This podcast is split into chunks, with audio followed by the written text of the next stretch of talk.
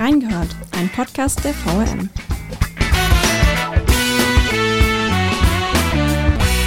Die Politik macht Pause, Familien sind im Urlaub und auch der Sport konnte in den vergangenen Wochen ein wenig verschnaufen. Doch für ein lokales Medienhaus bedeutet das vor allem eines. Plötzlich gehen die Themen aus.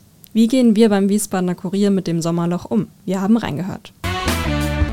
Hallo und herzlich willkommen zu einer neuen Folge Reingehört. Ich bin Johanna und mit mir im Studio sind heute unser Kurierlokalchef Martin Schierling und sein Stellvertreter André Domes. Schön, dass Sie beide da sind. Hallo. Ja, wir bedanken uns auch, dass wir was sagen dürfen. Wir sprechen heute über ein Thema, in dem wir als Redaktion gerade mittendrin stecken, das Sommerloch.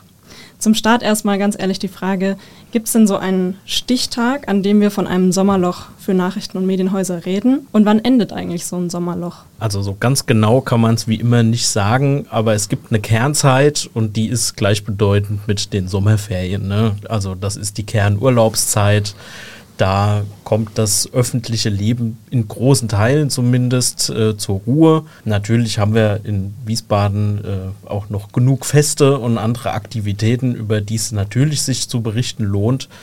Aber das ist so die Kernzeit. Es geht aber meistens auch schon ein bisschen früher los, nämlich dann, wenn die letzte Stadtverordnetenversammlung war. Denn ab dann ist erstmal Sitzungspause, meistens bis sogar in den Frühherbst hinein. So Anfang September geht es dann wieder los.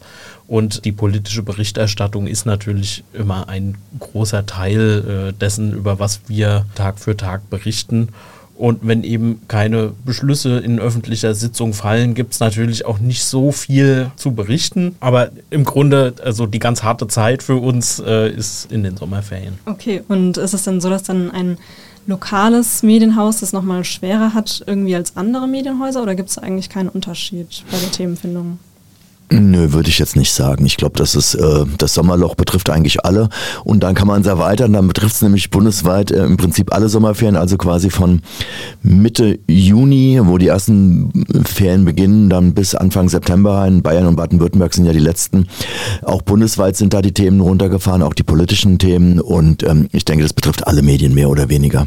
Wobei man natürlich äh, noch ergänzen muss äh, die Kolleginnen und Kollegen, die in überregionalen äh, Bezugsrahmen haben, wie jetzt auch bei uns die Mantelredaktion und so weiter, die haben natürlich von Natur aus einen größeren Pool an Nachrichten aus dem Weltgeschehen. Mhm. Äh, irgendwo auf der Welt passiert ja immer irgendwas. Ähm, insofern ist es da ein bisschen anders gelagert, das Problem, aber die Themen sind schon auch dort spürbar andere. Wie schwer fällt es Ihnen denn jetzt als Planer, die Lokalseiten zu füllen, mal ganz ehrlich? Eigentlich nicht so wirklich richtig schwer, weil das ist ja ein bekanntes Phänomen und äh, wir bereiten uns eigentlich schon im Vorfeld darauf vor, indem wir uns Themen ausdenken, ah, nein, nicht Themen ausdenken, indem wir uns Themen vornehmen, äh, von denen glauben, dass wir sie inter interessant sind. Wir machen dann also dann nicht irgendwie einen termingetriebenen Journalismus, sondern einen von uns ausgetriebenen Journalismus. Wir sagen, wir greifen das Thema auf und ähm, da kommt eben die Kreativität der Redaktion stark äh, zu tragen und da haben wir schon eine ganze Menge. Wobei es natürlich schwieriger ist gegenüber den normalen Zeiten schon, weil man muss eben füllen, den Platz füllen. Betrifft jetzt nur die Zeitung. Online haben wir das Problem natürlich nicht, weil das ist ja, es sind ja keine äh, freien Flächen, die gefüllt werden müssen. Aber es ist schwieriger, aber es ist nicht so schwierig, wie es früher war. Also früher haben die Sommerlöcher stärker zugeschlagen. Also da kommen ja mehrere Dinge zusammen. Zum einen sind ja auch viele unserer Ansprechpartner in Urlaub verdientermaßen. Deswegen ist es teilweise ein bisschen aufwendiger, an Informationen ranzukommen. Auch ein Oberbürgermeister macht mal Urlaub oder seine Stellvertreterin. Das ist also dann für uns eine Frage von guter Vorbereitung, dass man sich vielleicht schon mal das eine oder andere Thema so planerisch terminiert, äh, dass man entweder diese Statements schon hat oder weiß, ab dann ist Mensch Ende wieder da und dann kann ich ihn auch fragen. Oder man nimmt sich halt eben auch mal ein Projekt vor von, ja, über Themen oder mit einer Erzählweise, für die sonst gar kein Platz ist, für die sonst keine Zeit ist. Ich denke jetzt zum Beispiel an äh, die Schiersteiner Brückenchronik, die ich gemacht habe. Das hätte ich wahrscheinlich in einer Sitzungswoche gar nicht zeitlich hinbekommen, so ein großes Stück nachzurecherchieren, weil es einfach eine ziemliche Fleißarbeit ist, die man ja so in seinen Arbeitsalltag auch integrieren muss. Aber das, dafür ist dann eben im Sommerloch dann auch Zeit und Ressource da. Also hat das Sommerloch eigentlich auch sein Gutes und man schafft mal zu Sachen zu kommen, wo man sonst vielleicht im Alltag eben keinen Platz dafür hat. Was sind denn so Ideen, mit denen wir jetzt in der Zeitung die Sommerlöcher füllen? Gibt es da bestimmte, also außerhalb von der Schiersteiner Brücke jetzt irgendwelche Serien, die da in Angriff genommen wurden jetzt in dieser Zeit? Also ganz besonders beliebt ist bei uns, das machen wir ja schon seit vielen, vielen Jahren, das Sommerrätsel. Das sind acht Folgen, in denen wir äh, verschiedenste Sachen immer abfragen, die Leser raten lassen. Das dann äh, erscheint immer donnerstags und wir lösen es auf immer dienstags. Das macht ein sehr verdienter Kollege von uns, der Heinz-Jürgen Hautzel, und das ist immer sehr schön, hat eine große Resonanz. Diesmal machen wir äh, Villen in Wiesbaden, Gebäude in Villen, die von bekannten Persönlichkeiten äh, bewohnt wurden, und das kommt sehr gut an.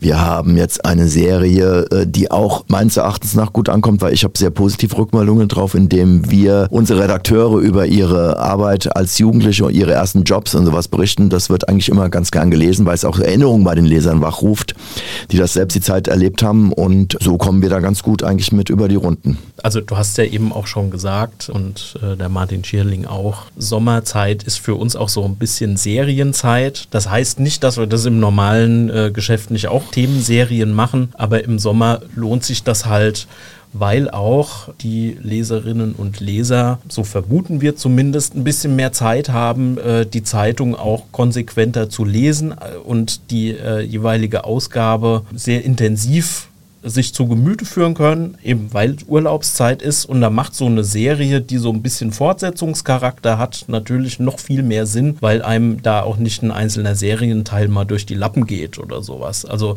so versuchen wir das Freizeitverhalten, das Urlaubsverhalten auch ein bisschen aufzufangen in der Berichterstattung. Ob es uns gelingt oder nicht, das muss dann jeder für sich selbst entscheiden.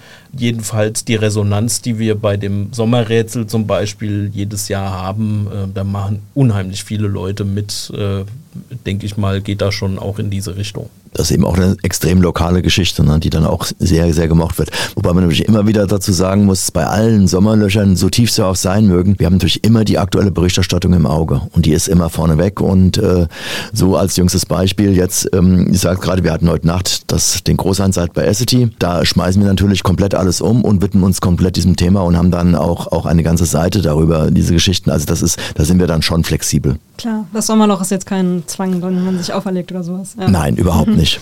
Es gibt ja auch trotzdem immer wieder diese kuriosen Sommerloch-Geschichten, die in allen Zeitungen immer wieder auftauchen. Ich denke da immer an die Sommerloch-Tiere, die es irgendwie jedes Jahr gibt. Anfang der 2000er gab es ein mysteriöses Krokodil im Rhein, wo irgendwie nie klar war, war das ein Krokodil oder nicht. Es gab den Problembären Bruno, jetzt zuletzt die Löwin in Berlin, die dann ein Wildschwein eigentlich nur war. Ja, wie ist das für Sie? Können Sie das eigentlich gar nicht mehr so richtig hören oder finden Sie solche Geschichten immer wieder gut? Also ich persönlich finde diese Geschichten immer wieder gut. Das ist ja auch mehr geteilt. Also der Problembär Bruno, das war ja ein wirklicher Problembär. Die Geschichte in Berlin, ich weiß es nicht. Und das Krokodil im Rhein, das war, glaube ich, ich, ein Holzstück. Es ist lesenswert, uns unterhält und alles, was lesenswert ist und alles, was unterhält, was unsere Leser, unsere Online-User unterhält, ist, ist gut letztendlich. Ja. Es ist nicht so, dass wir uns dagegen irgendwas sträuben. Wir würden da auch alles mitmachen. Es hat natürlich nur, irgendwann hat es ganz gewisse Grenzen, wo wir dann sagen, nee, das machen wir nicht mehr mit. Aber ansonsten haben wir damit kein Problem mit solchen Geschichten. Das ist, glaube ich, ja auch, äh, wir hatten es ja schon davon, eine Frage des Platzes und der Ressourcen, die im Sommer für so eine Geschichte vielleicht eher mal zur Verfügung stehen im redaktionellen Alltag, als das in einer ganz heißen Phase, keine Ahnung, kurz vor Weihnachten oder so, ne, wenn sich äh, alle Räder unheimlich schnell drehen, äh, kurz vorm Jahreswechsel.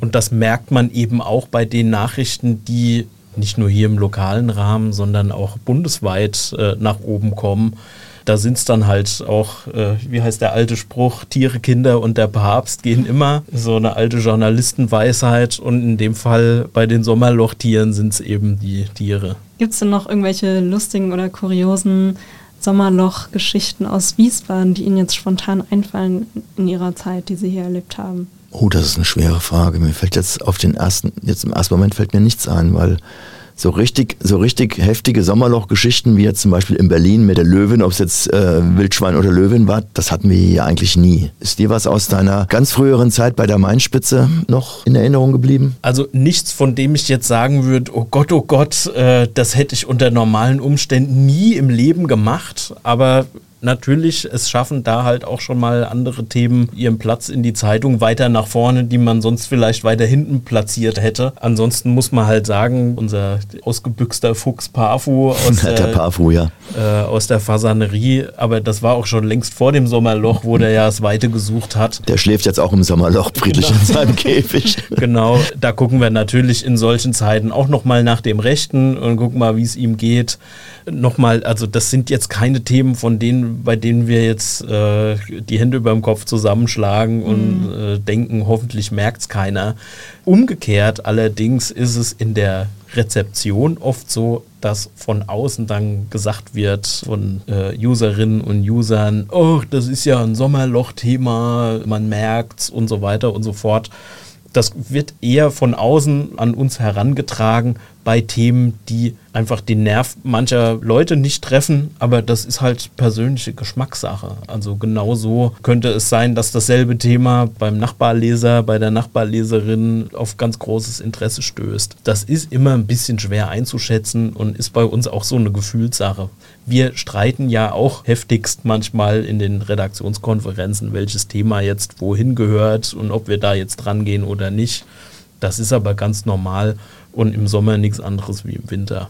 Übrigens, das wollte ich auch noch sagen, mittlerweile, ich glaube, der, der Martin wird es bestätigen, ist das Winterloch fast noch schlimmer geworden als das Sommerloch. Das ist zwar kürzer, aber interessanterweise kommt da kurz nach dem Jahreswechsel, wenn so die Neujahrsfeierlichkeiten und der Neujahrskater ausgeschlafen wird, kommt das öffentliche Leben noch viel mehr zum Erliegen, als das im Sommer, wo sich das alles so ein bisschen auf sechs bis acht Wochen verteilt, zum Erliegen. Also ganz interessant. Im Sommer gibt es eben auch noch die ganzen Freizeitthemen, die man draußen hat. Ne? Und die sind in der ersten Januarwoche, das ist, wie der André sagt, ist die schlimmste Woche überhaupt. Da passiert überhaupt nichts. Die sind, fallen dann eben komplett weg. Aber auch diese Löcher haben wir haben gestopft. Wir ja. Können wir vielleicht auch nochmal einen eigenen Podcast dann ja, der, äh, im sagen, Januar das, machen. Das Winterloch. Ja, was ich auf jeden Fall unseren Zuhörern empfehlen kann, ist auch noch die Wochenschau von unserer Kollegin Kollegin Anke Hollingshaus, da hatte sie das mit den Tierthemen so ein bisschen aufgegriffen und auch was von einem Tiger erzählt, der mal in Wiesbaden ausgebüxt ist. Aber es war auch ein echter Tiger aus dem Zirkus.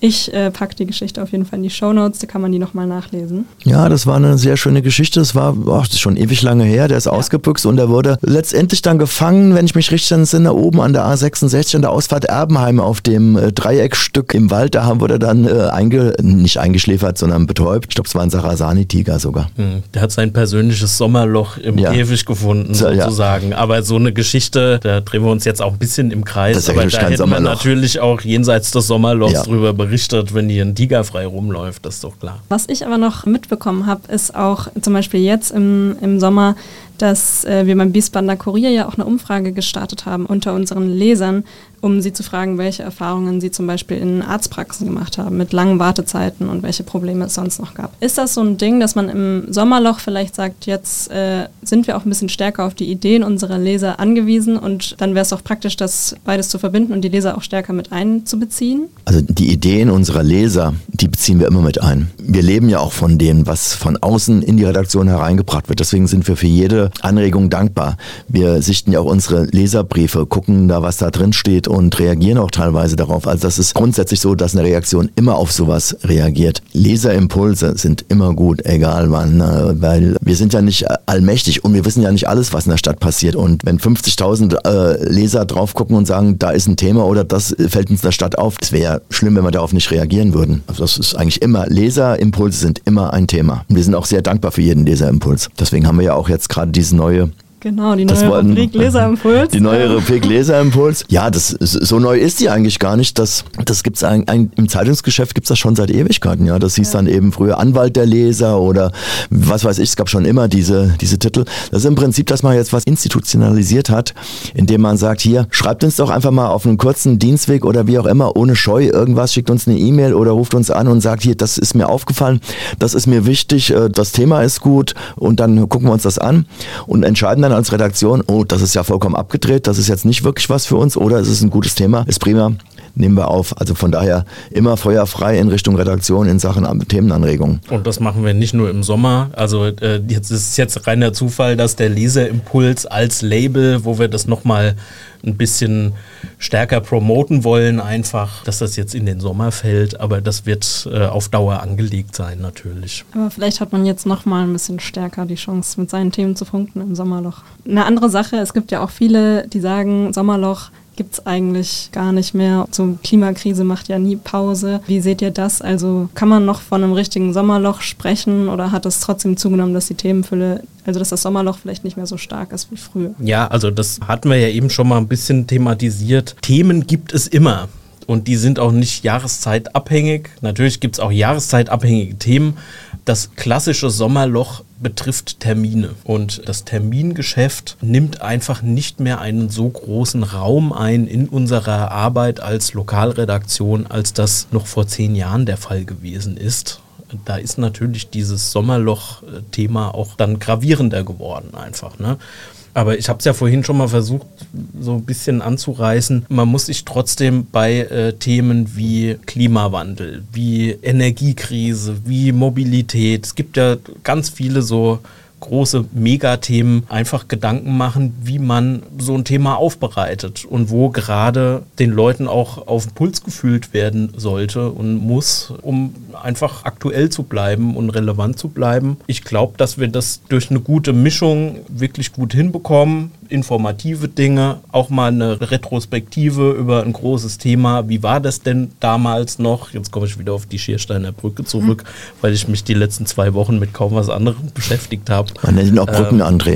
Ähm, aber ich bekomme auch, was das angeht, die Rückmeldung, hey super, äh, ich habe gar nicht mehr gewusst, wie das damals war, als die Vorlandbrücke in Mombach abgekracht war oder als der Spatenstich passiert ist und so weiter und so fort. Also ich glaube, das ist auch ein guter Service, den wir gerade im Sommer, wenn die Leute auch Zeit haben, sich mit äh, diesen zurückliegenden Dingen mal ähm, zu befassen, dass wir die dann in dieser Zeit transportieren, weil das eben auch nochmal für unsere aktuelle Berichterstattung, die dann natürlich mit den Terminen auch nochmal an Relevanz wieder in, in den Veröffentlichungen gewinnt, das alles nochmal in einen anderen Kontext setzt. Und das, glaube ich, ist ein Vorteil, den man nutzen kann, wenn das Sommerloch da ist, um das Sommerloch sinnvoll zu füllen. Gibt es denn Grenzen, wo Sie sagen würden, nee, darüber berichte ich trotz Sommerloch auf keinen Fall, auch wenn wirklich gerade gar nichts auf dem Schreibtisch liegt, keinen Termin, keine Themen. Ja, wenn der gute Anstand verletzt wird oder wenn es gegen Rechtsstaatlichkeit verstoßen würden oder übler Nachruf, diese ganzen Geschichten. Eigentlich, eigentlich die ganz normale Ethik des Journalismus sowieso. Alles, was sich innerhalb dieser Ethik bewegt, darüber würden wir auch berichten, würde ich jetzt mal so sagen. Ja, alles, was er gesagt hat.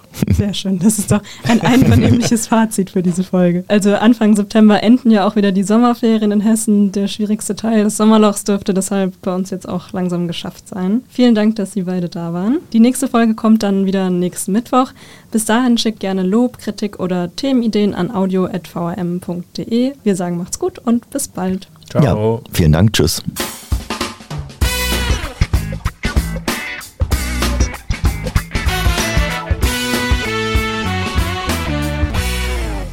Reingehört ist eine Produktion der VRM von Allgemeiner Zeitung, Wiesbadener Kurier, Echo Online und Mittelhessen.de. Redaktion und Produktion die VolontärInnen der VRM. Ihr erreicht uns per Mail an audio.vrm.de.